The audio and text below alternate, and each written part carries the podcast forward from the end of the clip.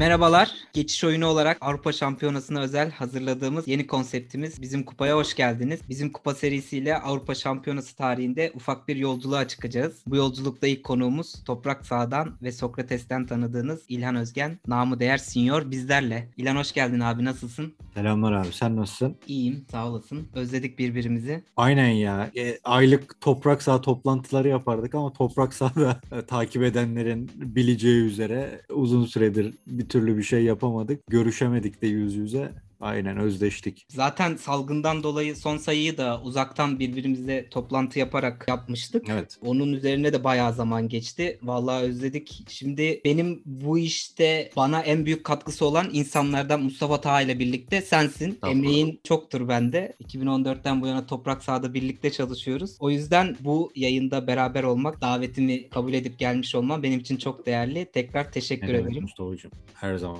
rica ederim. Sağ olasın abi. Avrupa Şampiyonası'nın tarihinde dediğim gibi ufak bir yolculuğa çıkacağız. Tabii ki oturup tek tek bütün kupaları konuşmayacağız. Mümkün değil. Kendimizce bazı kilometre taşlarını, bazı önemli anlarını konuşmaya çalışacağız dilimiz döndüğünce. Ki toprak sahada en fazla yapmaya çalıştığımız iş buydu zaten.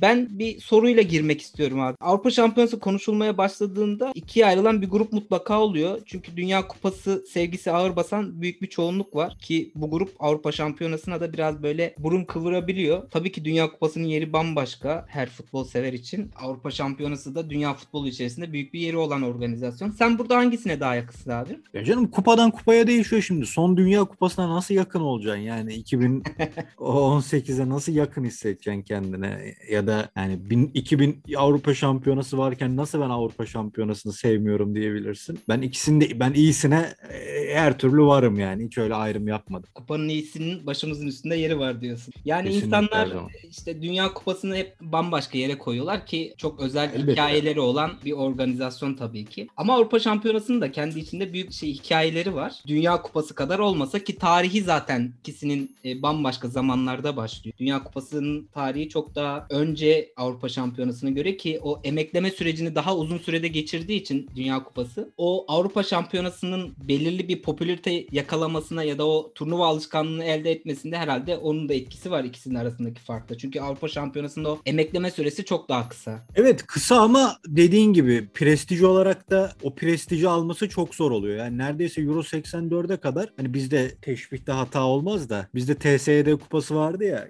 Evet. Avrupa Şampiyonası biraz öyle oynanıyor Euro 84'e kadar. Oraya kadar tamam oynanıyor ama bir yazlık turnuva gibi. Tamam çok güzelleri var. Mesela Euro 76 benim izlediğim en iyi 5 kupadan biridir. Çok zevkli, çok iyi futbol oynanıyor ama Dünya Kupası'nın yakınına gelemeyecek, erişemeyecek seviyede bir prestij farkı var. Ama Euro 84'ten sonra Fransa'nın Platini'nin performansından sonra oradaki Danimarka gibi takımların, Belçika gibi takımların, daha doğrusu Belçika orada gene kötü de işte Portekiz gibi takımların diyelim. Oynadıkları futbolla olsun artık yeni sistemlerin, işte 3-5-2'lerin falan oralarda denendiği Avrupa futbolunun değişimini artık görebileceğimiz turnuvanın olduğu onun kabul edildiği diyelim bir turnuva olarak kabul görüyor. Zaten oraya gelene kadar da bugün oturup izlediğimizde ulan ne maçlar oynanmış diyeceğimiz bu bir Euro 76 var yani. 60 64 68 izleme keyfi açısından çok da tavsiye etmeyeceğim turnuvalar. 72 Almanya sürklase ediyor, çıkıyor ve ne kadar farklı olduğunu gösteriyor. Ama 76 çok zevkli bir turnuva, 80 sıkıcı bir turnuva. Hani bir yanda Dünya Kupası'nda işte Brezilyalar, o Hollandalar, Almanyalar, İngiltereler, Portekizler karşınıza çıkarken öbür tarafta bir yıldız takım, bir domine eden takım,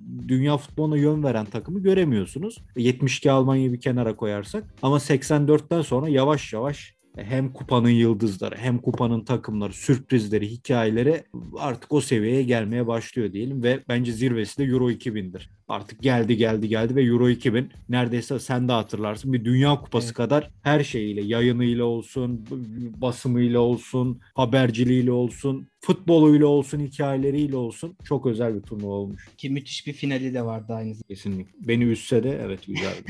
Yani bir kıtanın benimsediği bir organizasyondan tüm dünyanın benimsediği bir organizasyona geçiş o demin bahsettiğin o çeşitliliğin azlığı çünkü Brezilya, Arjantin ne bileyim kupaya her zaman bir sürpriz katan olan Güney Amerika takımları olmadan biraz daha benimsenmesi uzun zaman alıyor. Bir de bahsettiğin formattan azıcık. Şimdi Euro 2020 ilginç bir formatta oynanacak. 13 farklı ülkede 13 farklı ülke ev sahipliği yapacak. Grup maçları son 16 turları 13 farklı ülkede oynanacak. Yarı final ve final maçları da Londra'da Wembley'de oynanacak. Aslında Avrupa Şampiyonası'nın işte o ilk başlangıcına biraz bu formatı andırıyor. 17 takım Evet. katılmıştır ilk turnuvaya. Eleme tarzında oynandı. Yarı final ve final maçları Fransa'da oynandı. Bu sene de sanki bir retro Avrupa Şampiyonası olacak gibi. Ama işte fark şu o, o zamanki o 17 takımın katıldığı organizasyon şey gibi yapılıyor. Yani eleme gibi. Yani Evet. Dünya Kupası elemeleri, Avrupa Şampiyonası elemeleri gibi oynanıyor, oynanıyor. 4 takım finallere katılmaya hak kazandı diyor ve oraya gidiyor. Yani Euro 80'e kadar bu böyle devam ediyor. Yani bu, bu, bunu- bugünün farkı bugünkü daha çılgınca bir şey. Siz turnuvaya bu kadar takım 24 takım katıldınız. Bir haftada grupları bitireceksiniz. Sonra işte Final Four'a geleceksiniz gibi. Dediğin gibi yani biraz bir eskiyi andıran ama tam da eskinin aynısı olmayan bir düzen var. takip etmesi o zaman için daha zor. Tabii ki yayın falan da olmadığı için bambaşka bir havası var. Oturup bir turnuvayı Ya takip sana şöyle diyeyim özür dilerim. Bi- 1960'ta meşhur bir yarı final maçı var Avrupa Şampiyonası'nda. Şimdi o maçı iz- izlemek istersin misale tamam mı? Yani araştırırsın edersin maçın görüntüsünü bile bulamıyorsun. Hı hı. Fransa Yugoslavya maçı. Yani düşün bugün bulamıyorsun onun görüntüsünü, özetini. E, o zamanlar nereden bileceksin? Ga- gazeteler bile uzun süre Avrupa Şampiyonası'na o kadar haber yapmıyorlar. Yani mesela Euro 72'yi Milliyet'te Mehmet Ali Birant o zaman orada muhabir Belçika'da. Onun haberleriyle görüyorsun. Ama 70 Dünya Kupası'na bakıyorsun. Tercüman filan tüm babaları gönderiyor Dünya Kupası'na yani. Hani 70-72 aradaki farkı en güzel böyle anlatabiliriz herhalde. yani dışarıdan algısı da bambaşka. Kesinlikle aynen. Dediğin gibi o e, yazlık turnuva havasından ağırlığı olan turnuvaya geçiş süreci bayağı bir uzun sürüyor. Şey de çok ilginç. Mesela 60-64 aslında Avrupa Şampiyonası olarak anılmıyor. Avrupa Uluslar Kupası olarak alınıyor. Biraz da Evet. formatla alakalı. İlk 1968 İtalya'da Avrupa Şampiyonası olarak anılmaya başlanıyor. Orada da bir ilginçlik var. İtalya neredeyse maç kazanmadan şampiyon olacak. yani yarı finalde Sovyetler Birliği. Sovyetler Birliği ile berabere kalıyorlar. Yenişemiyorlar. E, uzatmalar dahil. Penaltı atışları o zaman daha şeyde yok. Yürürlükte yok. Tabii 70'lerin başında gelecek. Evet. Everton Borussia Mönchengladbach maçı onun uygulandığı ilk maçtır. Aynen. O yüzden para atışıyla İtalya finale yükseliyor. Finalde de Yugoslavya'yı yenerek ama onu da şöyle ilk maç tabii ki onda da yenişemiyorlar. İkinci maç oynanıyor. iki gün sonra onunla kupayı elde ediyorlar. 2-0 yenerek Wrocławie Aynen öyle ve hakikaten çok da sıkıcı bir takımdır. Yani İtalyanların elbette kulüpler bazında başarıları var. Özellikle Milan'ın oynadığı futbolu ben de beğenirim ama yani zevk olarak, keyif olarak aslında işin çok uzağında oldukları ve 70'li yılların ortalarında Gigi Radice gibi işte Trapattoni gibi, Bearzot gibi hocaların Catenaccio'ya yeni yorumlar katarak işte Zona Mistalar ya da Giocal Italiano'lar o yorumlardan sonra 78 Dünya Kupası misal en keyif veren takımdır bence İtalya milli takımı. Ee, Yani o o o dokunuş İtalyan futbolunda çok önemli. Yoksa 66, 68, 70, 70'te de final oynuyorlar Dünya Kupası'nda ama cidden futbol namına hiçbir şey yok sahada neredeyse. Orada da öyle para atışında evet Yugoslavya, Sovyetler Birliği'ni geçiyorlar ve finalde Yugoslavya, Yugoslavya ile karşılıyor. Ama keyif yani bugün bizi dinleyenlere tavsiye etmem. Açıp izleyebiliyorlar bu maçları ama zamanlarına yani benim gibi işi yok değilse arkadaşların gerek yok. Bir de şey var ya ya sen bunları konuşuyorsun da izledin mi abi? Nereden biliyorsun bunu diyenler Aynen. oturup i- izlediğimi biliyorsun. yani biz biliyoruz da bu yorumlar her zaman çıkıyor insanın karşısına. Aynen, aynen. Da bu işle sürekli uğraştığım. Nereden biliyorsun abi onu değil. Oturup izleyebiliyorsun aslında. Şu an o imkan var ki e, Evet. benim başta da bahsettiğim şeydi yani hani benim senden öğrendiğim en önemli şeylerden biri. Ben araştırmayı okumayı çok seven bir insanım. Ama nasıl araştırma yapılması gerektiği konusunda bazı eksiklerim vardı. Sen bu konuda muazzamsın yani. Tabii. Ve Rusya'da bir maçta işimize yarayacak bir şey bulmak için Google Translate'i nasıl kullanmamız gerektiği konusunda bile uzun uzun konuşmuştuk. Ki düşün biz seninle birkaç sene önce konuştuk. O bile çok rahat oldu. Bu YouTube'da eski Sovyet maçları bulmayla ilgili sana bir şeyler söylemiştim. Hı hı. Artık e, SEO denen şeyi o kadar iyi ve geniş yaptılar ki sen Latin alfabesiyle yazdığında bile aradığın kaynak Kiril alfabesinde yazılmış olsa da senin karşına çıkabiliyor. Ama biz seninle tanıştığımızda bu 20 yıl önce değil yani. Onu Kiril alfabesiyle girmediğin sürece Dinamo Kiev'le Beşiktaş arasında oynanan Şampiyon Kulüpler Kupası rövanş maçı maçını bulamıyordun eskiden. Ama şimdi o bile rahatladı yani. Yani insanlar diyor nasıl buluyorsun? Ya artık o kadar kolaylaştı ki her şey. Biraz kafaya taktın mı buluyorsun yani. Evet. Biraz o konuda kafayı kırmak gerekiyor. Onunla uğraşıyor olmak lazım. E tabii. Bir de benim işim yani. Hani zevk olarak da bunu yapmıyorum. İşim yapmam gerekiyor. İşte bu maçları biliyorsun. Biz seninle de Euro sayısı yaptık 2016'da toprak sahada. Hı hı. E, o zaman izlediğim maçları şimdi tekrar Euro dönemine geldiğimiz için işte iki aydır eve kapanıp e, hard diskleri çıkarıp bende bu kupaların hepsi kayıtlı şekilde var. E, bütün turnuvaları 60'tan başlayarak işte 2008'e kadar tak tak tak tak izledim gene iki ayda. Yani mecburum işim bu yani. Çünkü şeye de yapmıyorum. Öyle babalar var ya 1971'de izlemiş o maçı unutmam diyor. Baba nasıl unutmuyorsun? Ben 3 sene izlediğim maçı unutmuş oluyorum baktığımda yani. yani muhakkak zihnimizi tazelememiz gerekiyor. İşim de bu olduğu için mecburen izliyorum. Muhakkak. Onun için 60'lar futbolu zor yani. Evet farkı görmek için özel oyuncuların bazı oyuncuların olduğu dönem haklılar ama yani herkesin izleyebileceği dönem bence 70'li yıllarda başlıyor futbolu. Şimdi şeye geçmek istiyorum buradan. Kupaların hikayeleri hepimizi bu oyuna her seferinde kupayı tekrar takip etmemize bizi bağlıyor. Hikayeler, peri masalları. Avrupa Şampiyonası'nda da geriye dönüp baktığımızda hep iki tane peri masalı anılıyor. 92'de Yugoslavya'nın yerine son anda son 11 gün kala çağrılan Danimarka'nın şampiyonluğu. Bir de 2004'te ev sahibi Portekiz'e karşı şampiyon olmayı başaran Yunanistan. Hep bu ikisi hatırlanıyor önce. Ama bunlardan daha önce 80'de Belçika'nın başardığı muazzam bir iş var. 76'da Çekoslovakya var. 76 aynen Çekoslovakya var. Şimdi Belçika özelinde turnuvadan önce uluslararası turnuvalarda sadece iki galibiyeti olan bir takım. İtalya'da evet. finale kadar ulaşmayı başarıyorlar ki o dönem için müthiş bir başarı. Şu anki futbolu göz önünde aldığımızda aslında güçlerin yavaş yavaş birbirine daha fazla yaklaştığını görebiliyoruz ama o zaman için muazzam bir başarı Belçika'nın başardığı. Kesinlikle ve hani Almanya'nın geldiği grup rahat bir grup. Bitik Hollanda, Yunanistan, Çekoslovakya. Öbür tarafta İtalya 78'in en iyi takımlarından biri dedik.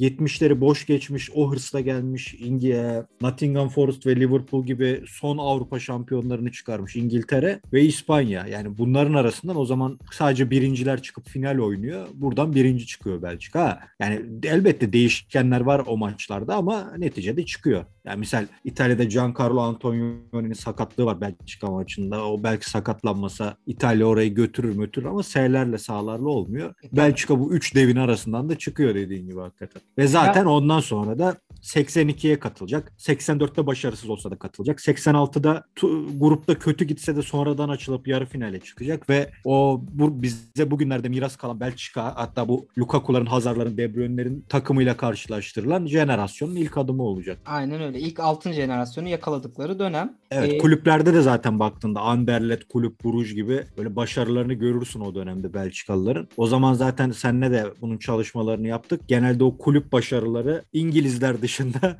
kulüp başarıları milli takımlar hep etki eder, sirayet eder yani. Aynen. Finalde Almanya ile oynuyorlar ki o zamanın Almanya'sı da Almanya yani. Maç 1-1'e geliyor 75'te ancak 88'te Huber canavar lakaplı. Aynen. Huber ikinci golünü atıp kupayı getiriyor ki o kupada Huber'ın hikayesi de ilginçtir. Onu da paylaşalım istersen. Son anda Klaus Fischer'in bacağının kırılmasıyla kadroya Aynen. dahil ediliyor Derval tarafından. Pek ee, futbolcuya da benzemez zaten. Evet. Zaten lakabı canavar abi. Ne kadar benzeyebilir?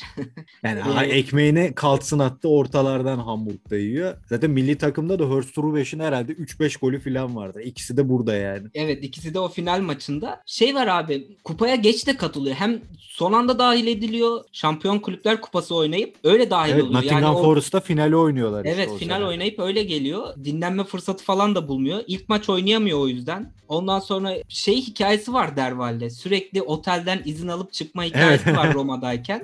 Aynen. En son Papa'ya gittiği ortaya çıkıyor. Evet Papa'ya gittiği ortaya çıkıyor. Her ma- her e, maçtan sonra izin alıp Derval'den e, gidiyor. Sondan bir önceki izin alışı Derval diyor ki ya yarın zaten takım izne çıkacak hani zaten gezeceksiniz hep beraber. Yok bu çok önemli, çok özel benim gitmem lazım diyor. Derval peşine adam takıyor. Onun Papa'yı ziyarete gittiğini Vatikan'a görüyor.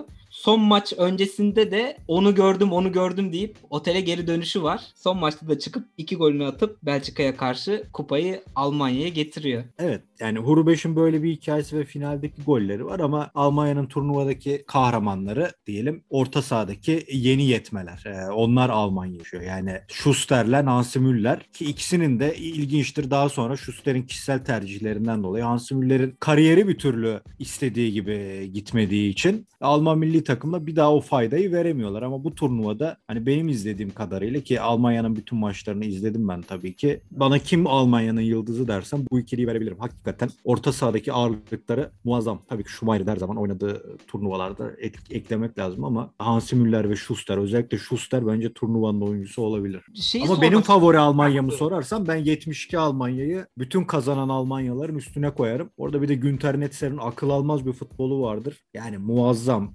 72'de biliyorsun Türkiye'nin de i- resmi maçlarda en önemli başarılarından biri o deplasmanda 1-1'lik Almanya maçı. Hatta o golü atan Kamuran Yavuz'da Kamuran Hoca'yla da konuşmuştuk seninle birlikte Eskişehir'de. Ondan sonra o maçın dönüşünde rövanşta bizi burada 3-0 yeniyorlar. Ee, Ben o insanlarla konuştum o gün sahada olan hepsi net seri anlatır. Sonra çeyrek finalde İngilizlere karşı oynuyorlar. Wembley'de dümdüz ediyor şey, İng- İngilizleri. Sonra yarı finalde Belçika maçı, finaldeki Sovyetler maçı yani bir oyun kurucu. E, o işte İtalyanların regista dediği aslında. Yani bugün sanki defans önünde durana regista deniyor gibi bir şey var da hayır. Oyunu yöneten bir nevi oyunun patronu ya da bizde vardı biliyorsun. Sen de sık maça gidiyorsun. Takımın beyni denirdi yani. Yani Evet. Takımın beyni ne demek? Bernd Schuster acayip bir damga vuruyor 72'ye ve çok severim yani. Schuster, Beckenbauer, Müller, Haykens çok akışkan futbol oynayan çok özel bir takım. Onun için o ayrıdır bende. Ya biz kelimeleri çok sevdiğimiz için aslında oradaki bir role insanlar E yaşa, yaşa sen. Aynen, aynen. davrandığı için oradaki rolün verdiği bir şey. Sadece şunu soracağım buradan geçmeden önce. Danimarka'nın mucizesi hep plajdan geldiler, kupayı kazandılar olarak adlandırılır. Senin zihninde bu şampiyonluk nasıl onu soracağım. Çünkü finalde de aslında Almanya'yı yeniyorlar ki ki o Almanya 90 Dünya Kupası'nda şampiyonu. 92'de bunu başardıklarında aslında son dünya şampiyonunu yenerek bu kupaya uzanıyorlar. Senin zihninde Ondan nasıl? öncesine de ondan öncesine de son Avrupa şampiyonluğu yeniyor. Aynen aynen aynı şekilde son Avrupa şampiyonu Almanya. Şeyde e, biz bu ay dergi için inanla birkaç gün önce finalde ikinci golü atan Kim Wilford'la bir röportaj yaptık. O, o da e, durumu anlattı. Evet yani hazırlıksız yakalanıyorlar. Tamam bir şeyler söyleniyordu ama bize gidin ve İsveç'te oynayın diye federasyondan bilgi geldi diyor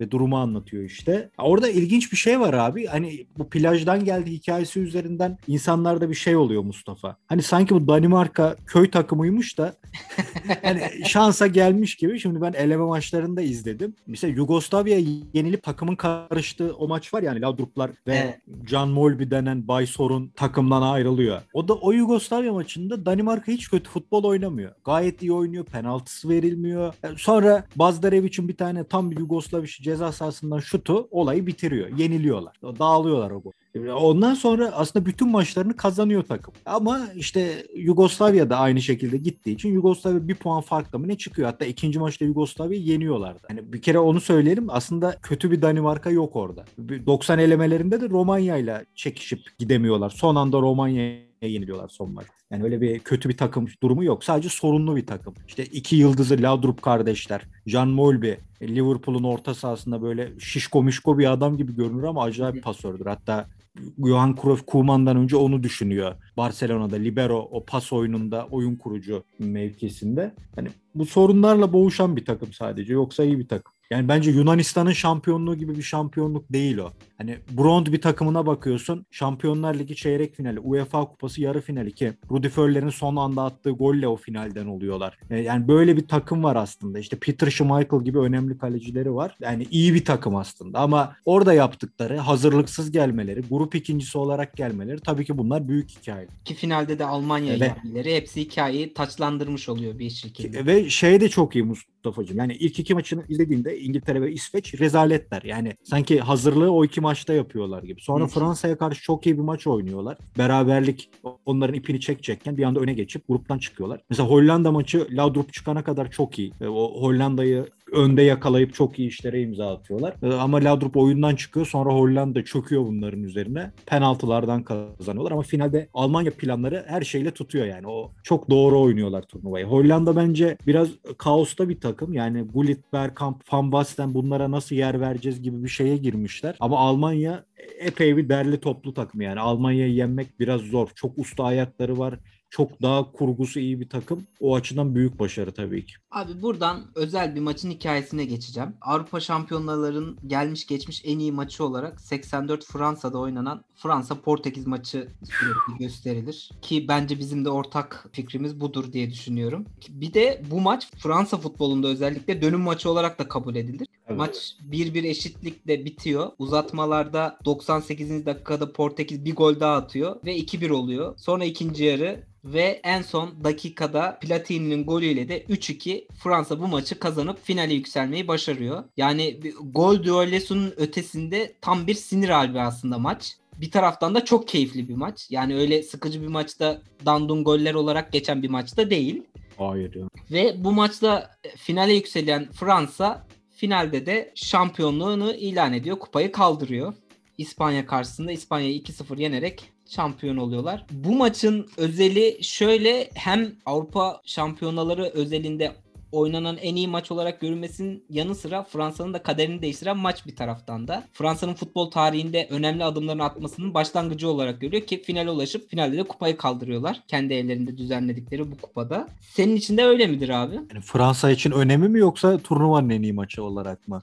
Hem Fransa için hem de tabii ki turnuvanın turnuvanın en iyi maçı olarak görülmesi bu maçın. Fransa için öyle tabii canım. Yani e, futbolu geçtim. Takım sporlarındaki ilk kupa olması lazım onun. Tabii tabii aynen. Yani, hani bugün sporlarında kazandıkları ilk, ilk kupa. Biz Platini röportajı yaptığımızda Caner abiyle öyle tepkiler gelmişti. Hani şu herifle yapmayın. Tek hayattaki tek marifeti iyi takımlarda oynaması gibi bir saçma yorumlar görmüştüm. Yani Fransa ondan önce ne kazanmış ya da Juventus Avrupa kupalarında ondan önce ne yapmış bir baksınlar. Adam kötü adam olabilir, kötü iğrenç bir yönetici olabilir, rüşvetçi de olabilir ama yani iyi bir futbolcu maalesef. Bunu görmezden gelemeyiz. Bu takımın da lideri. Evet Jean Tigana ve Alan Gires'in muazzam oyunları var. Evet Bossis Batista Houston bunlara çok önemli katkıları var ama yani iki sene önce Dünya Kupası'nda Almanya maçında o sinir harbini kazanamayan Fransa işte onu hep Platini'nin İtalya'da oynamasına bağlarlar. O her şey kazanmak, her şey kazanmaya endeksli olmalı zihniyetini takıma da aşılayıp muazzam bir maç kazanıyorlar. En iyi maç mı çok emin değilim çünkü Danimarka dedik. Esas Danimarka'nın patlayışı 84'tür. Danish Dynamite, Sepp Biontek'in takımı 3-5-2'nin ilk kullanıcılarından Erk Jaer'li, Brian Ladrup, e, Michael Ladrup'lu şeyle neydi benim çok sevdiğim yani Ler bile özür dilerim biraz arada kafam gidiyor. Ler bile takım. Onların yarı finalde İspanya ile oynadığı maç da muazzamdır. Danimarka Belçika grup maçı 2-0'dan 3-2 muazzamdır. Belçika karşısında Fransa'nın futbolu belki de Fransa'nın bu turnuvada oynadığı en iyi maç olabilir. 76'da çok güzel maçlar var. 2000'de çok iyi maçlar var. Yani Euro tarihinde acayip maçlar var. En iyi maç mı emin değilim ama muazzam bir maç olduğunda sana katılıyorum. Sen bunu bize Toprak Sahaya yazmıştın. Evet. O zaman da izlediğinde aklın durmuştu hatta. Hatırlıyorum hatırlıyorum tepkilerini. Muazzam bir maçtır. Özellikle hani tempo olarak bahsediyoruz ya bugünün oyununda tempo var eskiden yokmuş. Ya bunu diyenler açıp Jean Tigana ile Alain Gires'i izlesinler diyorum. Tempo var mıymış yok muymuş. Portekiz'de de maçın kahramanı Çalana'dır. Aynen. Zaten Buğra'yla da e, YouTube'a hazırladığımız şeylerde öyle bir özel Yıldızlar bölümünde kulaklarını çınlatacağız bıyık reisin. Şey... Çok keyifli bir maçtır. Yani 60'ları nasıl tavsiye etmiyorsam Euro 84'ün o yarı final tarafını da o kadar tavsiye ederim. Finali keyifsizdir ama yarı final maçları hakikaten korku filmidir yani. Muazzam gerilim filmi. Kötü manada demiyorum. Acayip maçlardır. Tigana'nın uzatmaların devre arasında şey anekdotu da var. Takımı topluyor. Ben hayatımda hiç penaltı atışları kazanmadım. Bu maçı penaltılara götürmeyeceğiz deyip takımı hazırlıyor devre arasında uzatmaların. Sonra maç tabii ki 3-2'ye geliyor ki ve Platini'nin golünden bahsettin. Orada da aslan payı Jean Tigana'da yani. Aynen. Topu oraya kadar kendi sahasından getiriyor. Topu yarı sahada alıp ceza sahasına kadar götürüp slalomla asisti de kendi yapıyor. Ne kadar ciddi olduğunu gösteriyor orada. Aynen. Muazzam bir futbolcu yani. Aa, çok çağının çok ötesinde bir futbolcu. Benim Dünya Kupası denildiği zaman abi aklıma ilk gelen takım Brezilya oluyor. Ya benim için nedense bilmiyorum. Yani Brezilya ile özdeşleşmiştir hep Dünya Kupası. Avrupa Şampiyonası denildiğinde de hep Almanya aklıma geliyor. Yani bunun bir nedeni yok aslında. Avrupa Şampiyonası'nı konuşmaya başladığımda ya da aklıma geldiğinde hep Almanya aklıma geliyor. Her ne kadar uzun süredir kazanamasalar da kupayı Hı hı. en fazla kazanan iki takımdan da biri aynı zamanda. Senin için bu takım hangisi abi? Çok haklısın Almanya'da ya. Almanya abi bir de İspanya yeni yeni geldi de tahta onlardan aldı. Yoksa biz çocukken bunlar affedersin bir şeye yaramayan takımlarıyla bile geldiler şampiyon oldular Euro 96'da yani. Ee, Onun için gümbür gümbür gelen bir İngiltere vardı e, her şeyiyle. Evet evet. E, Çeko, Çek Cumhuriyeti finali çok iyi oynadı. Baktığında alıyorlar. 92'de dediğin gibi işte aynı şekilde yani. Hani bir türlü çıkıyorlar o finale. Yoksa İsveç maçında bir şey beklemiyorsun. Belki maç gidecek diyorsun yarı finalde. Alıyorlar. Yani Euro 80 öyle. Yani 84'teki o adamların ne kadar bir Avrupa Şampiyonası takımı olduğu düşün. 80 şampiyon, 82 final. 84'te grupta eğlenince Dervali kovuyor adamlar. Lan bize yakıştı mı diye. Kovdukları adam da der var yani. Yani Ama işte şey oluyor ya bir yerde de bir yerden zarar diğer tarafa kar getiriyor. Bize faydası Tabii. oluyor en azından. Türk futboluna faydası Evet ben oluyor. ben genel olarak da hani Alman milli takımı tarihinde Derval'in gerçekten Helmut Schön gibi ya da daha sonraları işte Bert Fox Beckenbauer ikilisi Bert Fox'un altyapı antrenörlüğü döneminde o yetiştiriciliği ve Alman futbolunun gerçekten 70'lerden aldığı mirası yani 70'lerde hep Hollanda deniyor da az önce bahsettiğimiz gibi 72 Almanya, 74 Almanya oyunu çok sürklase eden topu yöneten oyuncuların olduğu bir takım var. Yani Derval'in Almanyaları çok öyle takım mı ben çok emin değilim yani. Evet iyi oyuncuları vardır ama 82 sen de izledin. Yani 82'de finali zerre hak etmeyen bir takım. E, Hı. 84 aynı şekilde çok kötü oynuyorlar grupları. Yani o Alman futbolunun gerilediğini hissedersin. Yani Derval sanki o büyük takım antrenörlüğünden çok yetiştirici adam olarak Alman futboluna daha iyi hizmet vermiş bence. E, bize de gelip aslında alt seviyede olan bir ülkeyi yetiştiriciliğiyle üst seviyeye çıkarıyor her manada. Hem oyuncular anlamında hem de antrenör olarak Mustafa Denizli gibi bir adamı Türk futbolunu kazandırarak diyelim. O açıdan çok daha kıymetli bence. Yoksa Almanya'da mesela 86'ya gitseymiş daha kötü kovulabilirmiş diye düşünüyorum ben Derval'i. Orada aslında çok da Türkiye'ye gelip muazzam bir tabii ki etki bırakıyor ama orada aslında bir zihniyetin değişmesine önce oluyor ve Tabii bir tabii, dediğim gibi işte yetiştiriciliği- yani. Aynen. E, o çok önemli bir. Peki benim kupam dediğim bir kupa var mı abi? Böyle izlediklerinde ya da keşke şu kupayı yerinde izleyebilseydim dediğim bir kupa var mı? Avrupa şampiyonları içerisinde. Ya sonuncusu hariç hepsini isterdim. Ya sonuncusu ve 60'lar dışında. 60, 64, 68 onlara çok gerek yok. Onun dışında ben yet, yani en sevdiğim 3 kupa biri 2 Euro 2000, 2 Euro 84, 3 şey Euro 76'dır yani. Hani bu üçü ayrıdır. Keşke hepsini yerinde izleseydim. Ama dediğim gibi yani Euro 80 mesela çok iyi bir kupa değildir. Onu da izlesek olur.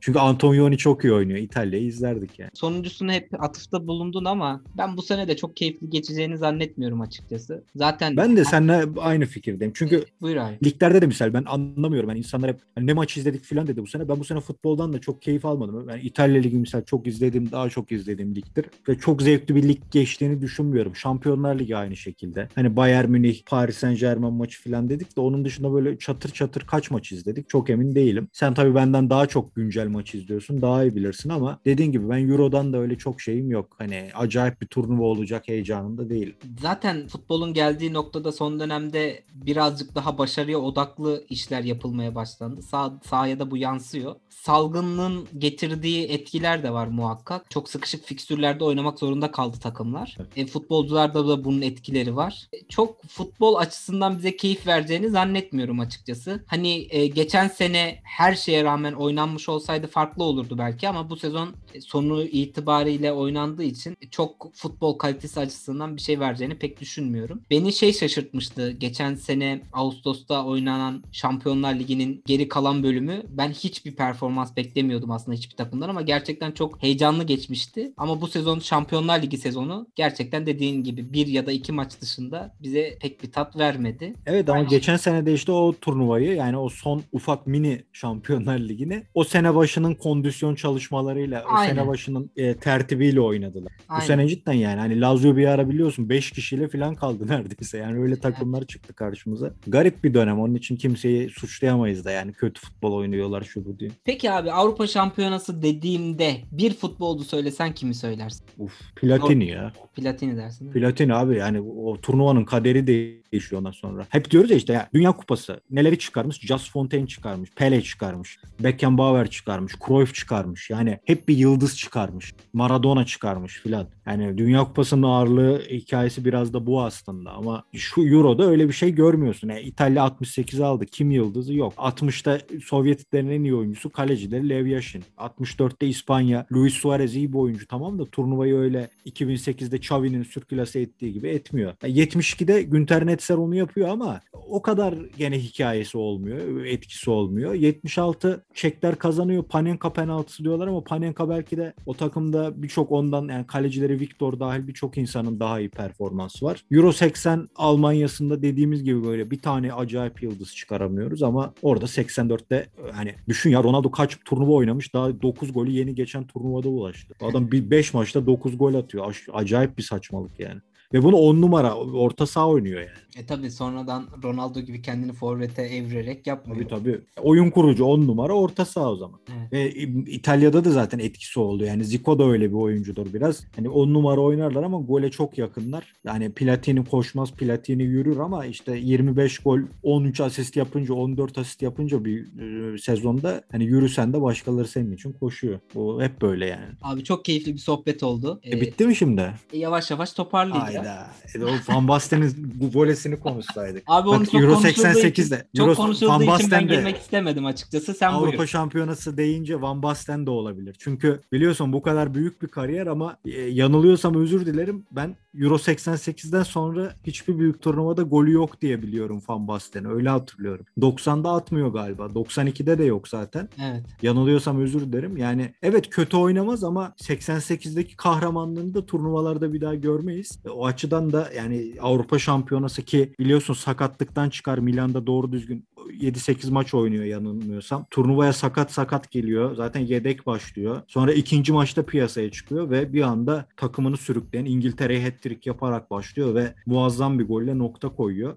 Yani aslında düşünsene Milan taraftarısın. Evet bir futbolcu almışsın ama çok oynamamış. Bugünkü bugünkü dünya yok yani. Hani Van Basten Milan'a geldiğinde 40'lar elindeki çocuk dahi biliyor bugün hani bir, bir oyuncu. Welcome to Milan YouTube'da açıyor. Anlıyor oyuncu. O zaman yoktu.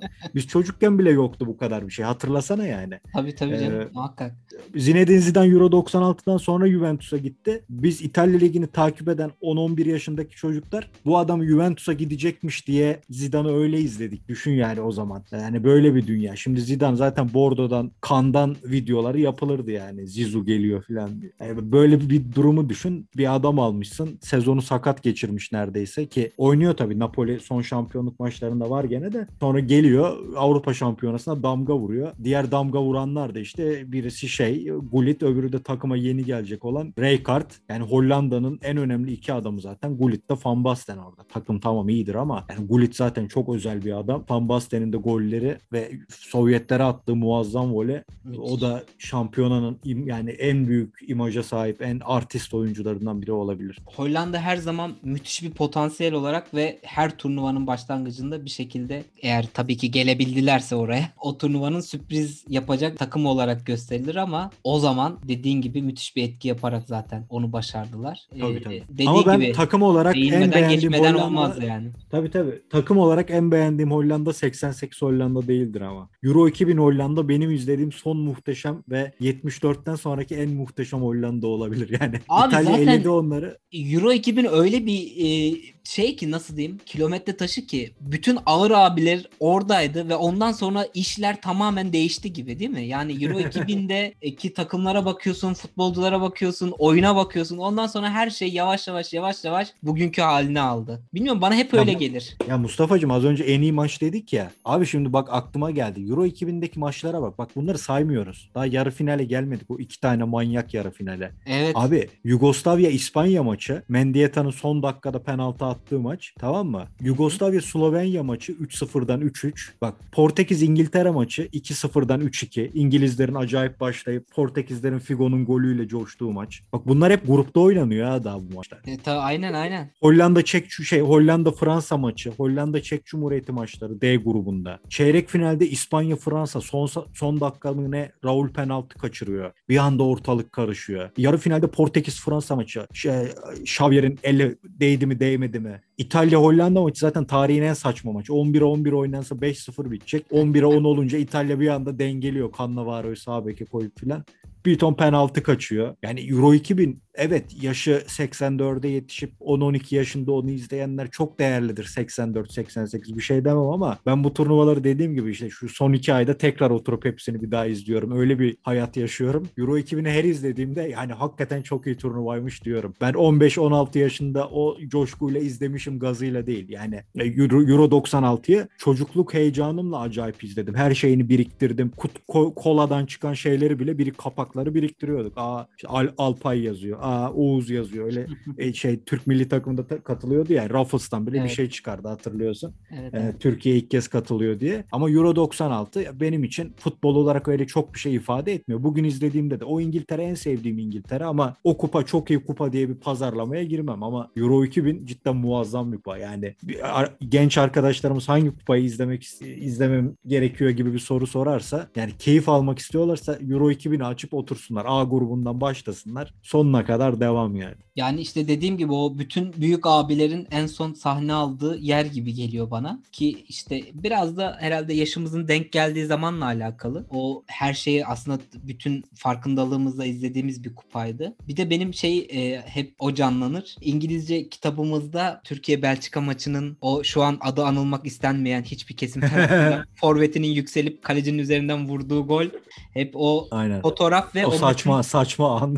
evet. O fotoğraf ve o anın hikaye edildiği bir şey vardı e, kitapta. Bir de or, ora e, maçı izlemişim. Sonra İngilizce kitabımda karşıma gelmiş vay demek ki biz bayağı bir şey yapmışız ya gibi böyle bir şey olmuştu bende. Ya Kitaplara kadar futbolu, gelecek gibi. Türkiye'nin futbolu beni o zaman da heyecanlandırmamıştı. Heyecanlandırmadı. Bu kaç yıl sonra turnuvayı tekrar oturup izlediğimde gene hatta geçenlerde sevgili o gün Temizkanoğlu ile bir röportaj yaptık. Orada da biraz kızdırdım kendisini. Ya dedim Euro 96'da bence daha iyiyiz Euro 2000'den. Ama yani baktığında genel futbol, genel oyun olarak çok özel maçlar var. Yani Şimdi diğer turnuvalarda bir iki maç üzerinden işte özellikle yarı finaller çok hatırlanır birçok turnuvada. Ama burada abi gruplardan başlıyor daha destan. Yani çeyrek finalde Hollanda Yugoslavya maçı sanki futbol dersi gibiydi. O kadar muhteşemdi ki. Çok fazla var yani. Çok çok ayrı bir turnuva. Hani sadece biz yetişip gençken izledik diye değil bence. Çünkü ben tabii, dediğim gibi 35 yaşında e, hiçbir boku beğenmeyen insan gözüyle de izledim. Gene iyi yani. Hani hakikaten güzel turnuva. Çok keyifli. Evet abi. Ki finali zaten her zaman oturulup konuşulacak. Tekrar tekrar izlenebilecek bir final her şeyiyle. Yani maç normal süresi ayrı, uzatmaları ayrı. Ki finalde e, Trezeguet'in golü bambaşka. Her şeyle birlikte Aynen. çok iyi bir kupa dediğin gibi. Abi ağzına sağlık. Ne demek? Ee, çok ben keyifli, çok güzel bir sohbet oldu. Geçiş oyununun Avrupa Şampiyonası'na özel hazırladığımız bizim kupaya keyif kattın. Zaten seninle birlikte başlıyoruz serinin ilk kaydına. Kırmadın bizi, katıldın. Çok teşekkür ederiz. Ne demek? Ben teşekkür ederim. Eksik olmayın. Ben de çok keyif aldım. Özlemişim seni. Eyvallah abi. Bunu tekrar edelim diyeyim o zaman.